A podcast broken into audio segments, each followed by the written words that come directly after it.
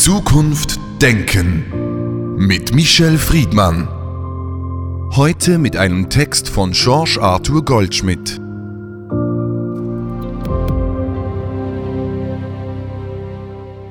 Wer einmal ins Exil getrieben wurde, kommt lebenslang nicht mehr davon ab.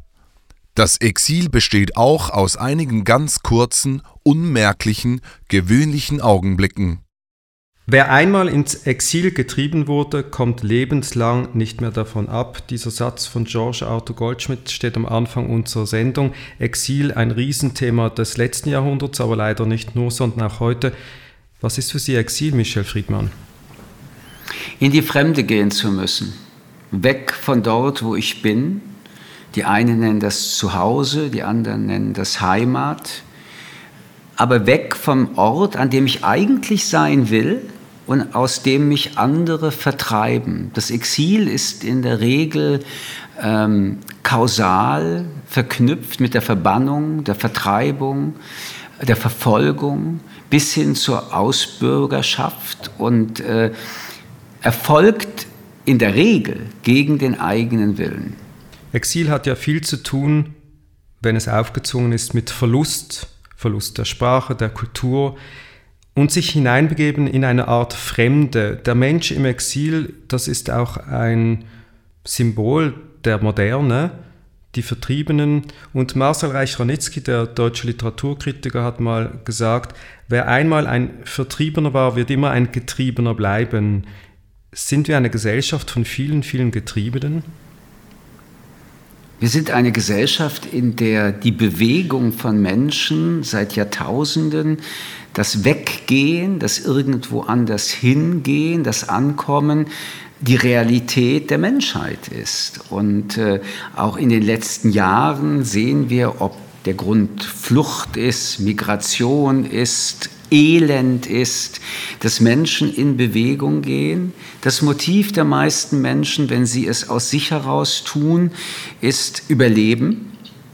Das Überleben kann bedroht sein von der Natur, die nicht mehr äh, ermöglicht, dass man essen und trinken kann. Ganz essentiell existenzialistische Erfahrungen oder weil andere Menschen durch Gewalt, durch Krieg, durch äh, Bürgerkrieg die Existenz des Menschen ebenfalls, jedenfalls für Zivilisten, äh, fast unmöglich macht. Und das Exil, das Weggehen müssen, ist immer eine Abgabe der Vergangenheit.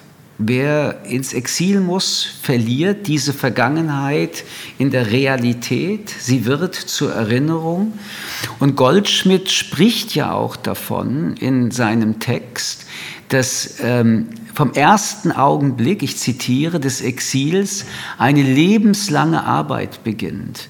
Die Herausforderung ist auf der einen Seite diese Erinnerung wach zu halten, aber anzunehmen, akzeptieren zu lernen, dass die Vergangenheit nicht mehr zurückkommen kann, dass man ein neues Leben im Exil aufbauen muss und dass dieses eine lebenslange Arbeit ist. Einerseits, um in diesem Exil anzukommen, andererseits aber auch nicht, um in einer Nostalgie, in einer Melancholie, in einer Sehnsucht dieser Vergangenheit äh, zurück zu denken, zurückzufühlen, weil man sonst in der neuen Situation, am neuen Ort nie angekommen sein wird. Und vielleicht ist das auch Exil zwischen allen Welten, zwischen allen Zeiten, zwischen allen biografischen Kapiteln des Lebens hin und her geworfen zu bleiben.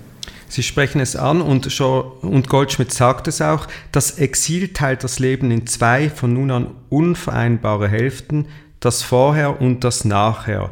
Zwei unvereinbare Hälften. Das heißt, wer einmal im Exil war, bleibt in diesem Exil und kommt nicht in eine neue Heimat. Es gibt ähm, Exilanten, die erzählen, dass sie eine neue Heimat aufgebaut haben. Viele Menschen, gerade Juden, die von den Nazis geflohen sind in der ähm, ersten Hälfte des letzten Jahrhunderts im Dritten Reich, ähm, haben angedeutet, ja, es gibt ein neues Zuhause, aber ich glaube, dass Goldschmidt insofern recht hat, als dieses Zuhause ja erstens nicht freiwillig ausgesucht wurde. Und zweitens es beim Exil ein fundamentales Problem gibt, nämlich dass die Menschen, die man liebte, zurückgelassen werden müssen. Das kann Familie sein, das können die engsten Freunde sein und die Sprache. Die äh, Sprache, in der man aufgewachsen ist, in der man alle Feinheiten, die Metaphern, die Finessen, die Subtexte kennt, je später, je älter man in das Exil muss und mit einer neuen Sprache umgehen muss, desto schwerer wird es, mit der neuen Sprache zu Hause zu sein, als ein Zuhause zu leben. Und ich glaube, dass das Elemente sind, die einem, wie nah man auch dem neuen Ort gekommen ist, immer auch die Fremdheit im Inneren triggert.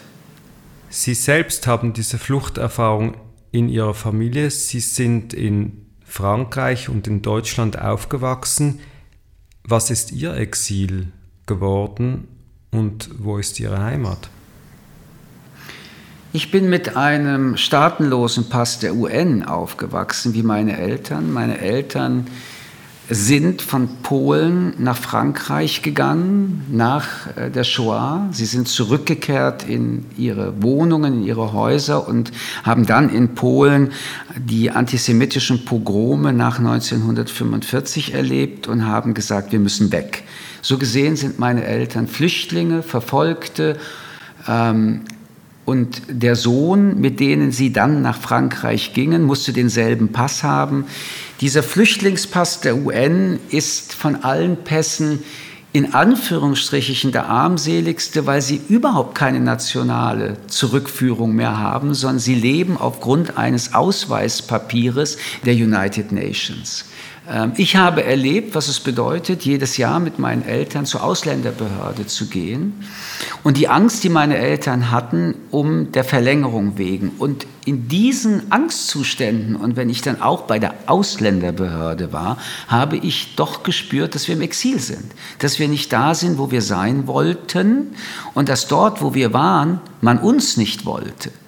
Wir sind dann nach Deutschland gegangen, das war dann das nächste Land. Und da war die Spracherfahrung dann äußerst brutal, weil ich kein Wort Deutsch konnte, aber mit zehn Jahren ins Gymnasium gehen musste. Auch das ist ein Exil, diese sprachliche Situation ist auch ein Exil, wie man es ganz tief und existenziell empfindet. Man ist fremd, man gehört nicht dazu, man kann nicht miteinander sprechen, sich austauschen, man weiß auch nicht, was der andere von einem will. George Arthur Goldschmidt schreibt vom äußeren Exil, von der Flucht, von der Vertreibung. Es gibt aber auch das innere Exil. Beschreiben Sie dieses mal. Menschen bleiben an einem Ort, der sie unglücklich macht, in einer Diktatur, die sie unterdrückt.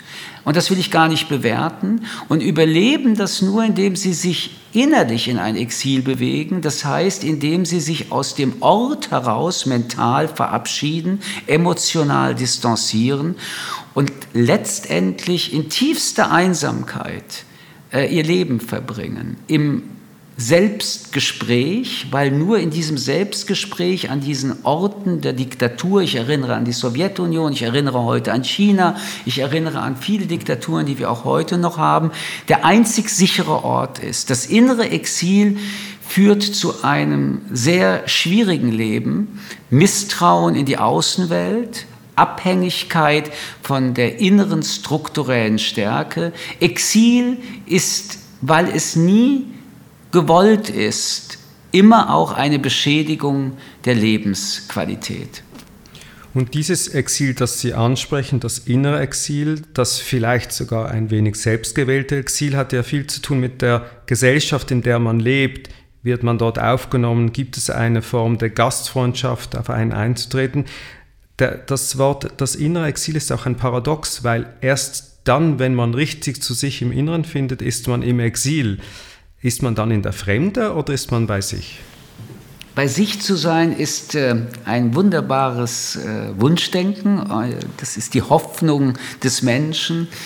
Ähm, die Erfahrung des Menschen ist, dass dieses Gefühl, bei sich zu sein, oft ein sehr kurzes ist. Und in der Regel lebt man in den Spannungsfeldern von Erwartungen, von Lebensrealitäten, wir müssen uns aber dann doch noch einmal konzentrieren, wenn wir über Exil sprechen, dass wir daraus nicht in Anführungsstrichen ein Luxusgespräch machen. Exil kommt in der Regel vor, wo es Elend, Gefahr, Gewalt, Unterdrückung, Hass, Krieg und Bürgerkrieg gibt.